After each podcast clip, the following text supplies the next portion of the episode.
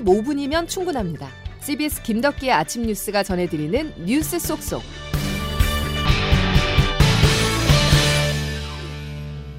여러분 안녕하십니까? 2월 3일 김덕기 아침 뉴스입니다. 출래 불사춘이란 말로 오늘은 문을 열겠습니다. 남쪽에서는 봄꽃 소식이 들려오고 내일이면 올해 첫 절기인 입춘이지만 서민들의 체감 계절은 여전히 한겨울입니다. 고물가, 고금리 시대로 경제가 어려워지자 서민들이 유독 큰 고통을 받고 있는데요. 경기도 성남에서는 모녀가 생활고 끝에 스스로 목숨을 끊었고 인천에서는 집에 홀로 방치되어 있던 생후 24개월 아이가 숨졌습니다. 아이 엄마는 사흘 동안 일하러 나갔었다고 경찰에 진술했습니다. 첫 소식 양승진 기자입니다. 어제 새벽 3시 40분쯤 인천의 한 다세대 주택 방 안에서 두 살 난 아기가 숨진 채 발견됐습니다. 사흘 동안 외출했다 돌아온 20대 엄마 A씨가 아이가 숨을 쉬지 않는다며 119에 신고한 겁니다. A씨는 생활비를 마련하려고 아는 사람의 일을 도와주러 나갔는데 일이 많아 귀가가 늦어졌다고 말했습니다. 남편과 별거 중인 A씨는 남편이 주는 양육비와 아르바이트로 생활한 것으로 알려졌습니다. 가스 수도 요금도 제때 내지 못할 정도로 A씨 모자는 생활고를 겪었지만 전입신고를 하지 않아 행정당국의 관리 체계에서 벗어나 있었습니다. 경기 성남시에선 생활고에 시달리던 모녀가 극단적 선택을 한 사실이 뒤늦게 알려졌습니다. 지난달 9일 오전 11시 30분쯤 성남시 한 다가구 주택에서 70대 어머니 A씨와 40대 딸 B씨가 숨진 채 발견된 겁니다. 집안에 남겨진 유서에는 폐를 끼쳐 죄송하다는 내용이 담겨 있는 것으로 알려졌습니다. 경찰은 모녀가 채무 부담 등을 이유로 극단적인 선택을 한 것으로 추정하고 있습니다. CBS 뉴스 양승길입니다. 우리 사회 청년들도 눈물을 흘렸습니다. 경제적 살인으로 불리는 전세 사기는 철저하게 사회 초년생, 20, 30대 청년들을 노렸는데요. 지난해 보증금 미반환 사고 금액이 처음으로 1조 원을 넘어섰습니다. 최근 부동산 가격이 하락하고 있어 추가 피해가 우려됩니다. 조태임 기자의 보도입니다. 빌라 1140여 채를 소유했던 일명 빌라왕.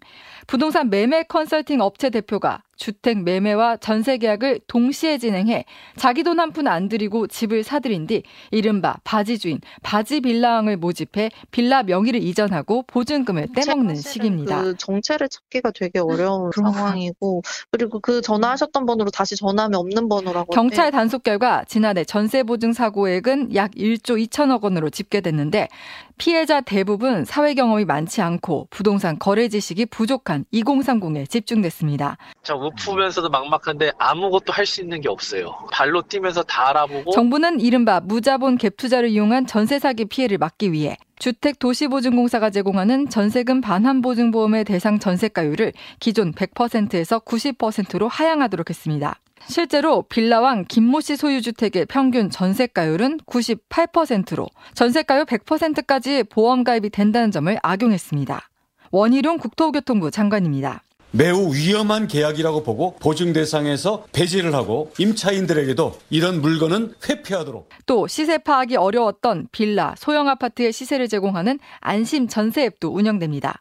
문제는 시장 전반적으로 전세가율이 높아지거나 매매 가격이 갑자기 내려가는 상황에서는 대책이 실효성을 잃는다는 한계도 있습니다. CBS 뉴스 조태임입니다.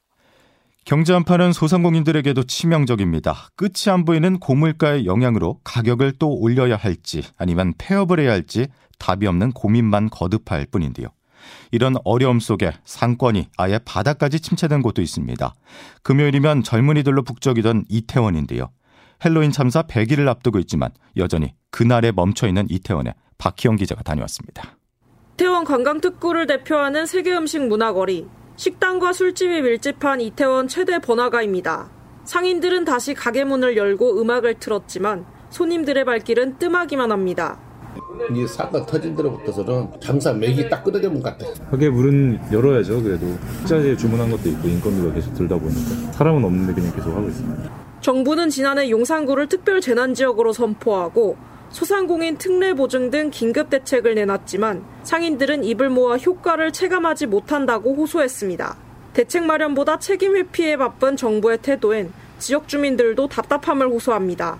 나라에서 뭐 윗사람들은 그대로 있고 밑에가 무지 무지 화가 나지 아직도. 추모 공간을 찾는 시민들의 발길도 이어졌습니다.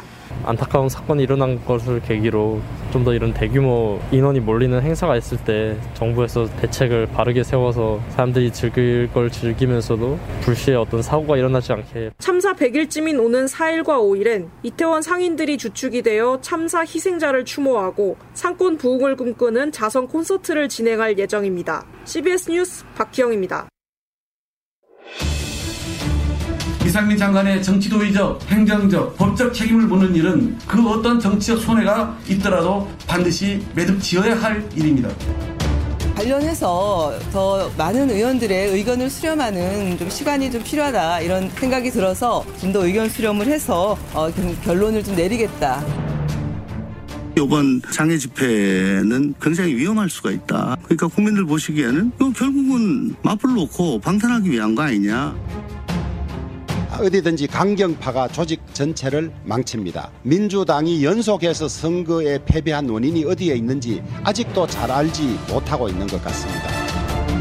국회 방탄도 모자라 장애 방탄까지 하겠다는 것인데 이 엄동설 안에 국민들 짜증나게 하는 일 좀 그만했습니다.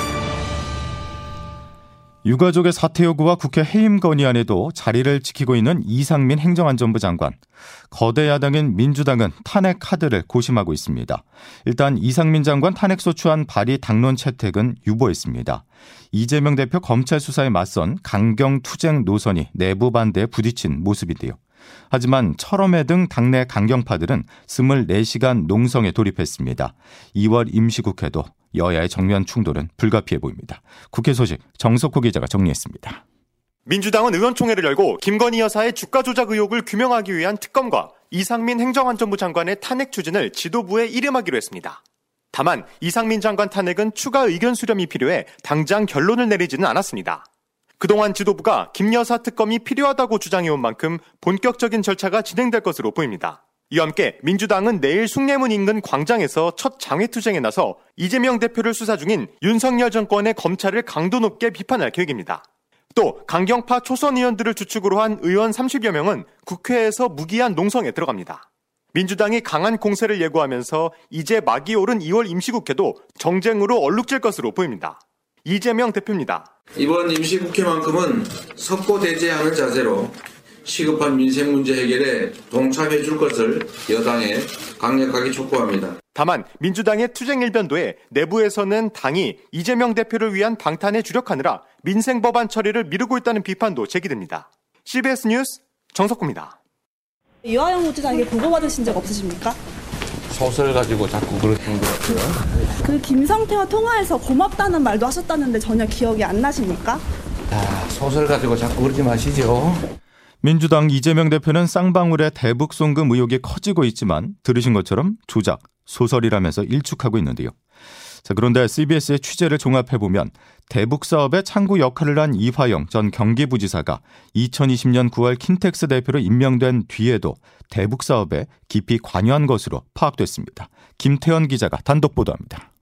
이화영 전 의원은 경기도 평화부지사 시절이던 2018년부터 쌍방울 의혹이 불거진 작년 초까지 쌍방울로부터 법인카드와 차량 등 2억 원이 넘는 뇌물을 받은 혐의로 구속돼 재판을 받고 있습니다. 그런데 이 전 의원이 평화부지사를 그만둔 뒤에도 경기도의 대북 사업 전반에 영향력을 끼쳐온 정황을 검찰이 파악한 것으로 확인됐습니다. 부지사 시절에는 경기도 남북교류협력위원회에서 당연직 위원으로 활동했고 퇴임 후에는 자신이 설립한 동북아 평화경제협회 고문 자격으로도 위원회에 위촉된 겁니다. 검찰이 주목하는 건 이전 의원이 부지사 때 주도한 DMZ 평화 포럼입니다. 이 포럼은 2019년 처음 개최된 뒤 2020년, 2021년에 연달아 열렸습니다. 당시 이 행사 주체로 갑자기 이전 의원이 설립한 단체인 동북아 평화경제협회가 추가된 겁니다. 당시 경기지사였던 이재명 현 더불어민주당 대표는 2021년 포럼 개최와 동시에 지자체 61곳이 참여하는 남북평화협력 지방정부 협의회 출범식을 열기도 했습니다. 검찰은 쌍방울이 북한에 불법 송금한 800만 달러와 경기도가 추진한 대북 사업 사이에 적자는 연관성이 있는 것으로 의심하고 사실 관계를 확인하고 있습니다. 검찰은 김성태 전 쌍방울 회장을 상대로도 대북 사업 추진 과정을 상세히 캐묻는 한편 김 전 회장을 이르면 오늘 기소한 뒤 당시 지사로 경기도 대북 사업의 최종 결정권을 가졌던 이 대표와의 연관성도 조사할 전망입니다. CBS 뉴스 김태현입니다. 우리 사회를 반으로 갈랐던 이른바 조국 사태, 내로남불, 선택적 정의 등 여러 말들을 낳기도 했었는데요. 자녀 입시 비리로 기소된 조국 전 법무부 장관이 오늘 1심 법원에 판단을 받습니다. 검찰은 징역 5년을 구형했습니다. 보도에 김중호 기자입니다. 2019년 우리 사회를 둘로 갈라놓은 조국 사태. 그 발단이 된 조국 전 장관의 비위 혐의에 대한 법원의 첫 판단이 오늘 나옵니다. 법원은 조국 전 법무부 장관에게 제기된 세 가지 의혹에 대해 유무죄 여부를 판단합니다. 아들, 딸의 대학 입시 과정에 부정한 방법을 사용했는지, 부산의료원으로부터 받은 딸의 장학금을 뇌물로 볼 수 있는지, 그리고 조 전 장관이 민정수석 시절 유재수 전 부산시 경제부시장의 비위 혐의를 무마하려 했는지가 그것입니다. 조 전 장관은 기소 당시부터 일관되게 모든 혐의를 부인하고 있습니다. 법무부 장관으로 지명된 후에 저를 최종 목표로 하는 검찰의 전방위적 저인망 수사가 있었습니다. 고통스러운 시간이었습니다. 하지만 현재까지 상황은 조 전 장관에게 유리하지만은 않습니다.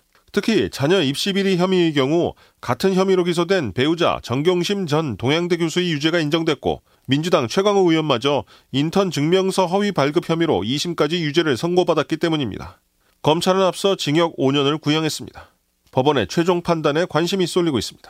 CBS 뉴스 김중호입니다. 지난해 우리나라의 민주주의 성숙도가 전 세계 167개 중 24위를 기록해 1년 전보다 8계단 하락했다는 영국 조사기관의 평가가 나왔습니다.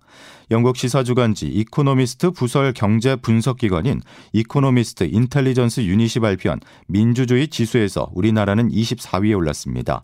이코노미스트 인텔리전스 유닛은 우리나라와 관련해서 수년간의 대립적인 정당 정치가 민주주의에 타격을 줬다며 정치에 대한 이분법적 해석이 합의와 타협의 공간을 위축시키고 정책 입안을 마비시켰다고 지적했습니다. 다음 소식입니다. 삼성전자가 야심작인 갤럭시 S23 시리즈를 공개했습니다. 역대 최고의 성능과 품질을 자랑하는 갤럭시 S 시리즈가 흥행 돌풍을 일으키며 삼성전자의 모바일 부문 실적을 견인할지 주목됩니다. 보도에 장성주 기자입니다. Welcome to Unpack. 삼성전자가 공개한 갤럭시 S23 시리즈의 핵심 성능은 카메라입니다. 플래그십 모델인 갤럭시 S23 울트라의 후면 카메라는 역대 스마트폰 사상 최고인 2억 화소를 품었는데요. 전문가급 사진 촬영과 편집이 가능한 Expert RAW라는 앱을 이용해 삼각대에 고정하면 밤하늘의 성운과 성단, 은하까지 촬영 가능합니다. 셀카를 위한 전면 카메라 강화도 눈에 띕니다. 갤럭시 S23 시리즈 전체가 1200만 화소의 듀얼 픽셀을 채용해 더 선명한 야간 촬영은 물론 인물의 눈썹과 피부까지 구별해 깨끗한 표현이 가능합니다. 관심은 S23 시리즈의 흥행 여부입니다. 스마트폰 사업 등을 담당하는 모바일 경험 사업 부분의 지난해 4분기 영업이익이 전년 동기보다 36%나 줄었기 때문입니다. 특히 판매 성장률이 마이너스를 기록한 유럽 지역에서 흥행해야 실적 회복을 기대해 볼 수 있다는 분석입니다. CBS 뉴스 장성주입니다. 김덕기 아침 뉴스 함께하고 계십니다. 기상청 연결해서 오늘과 주말 날씨 알아보겠습니다.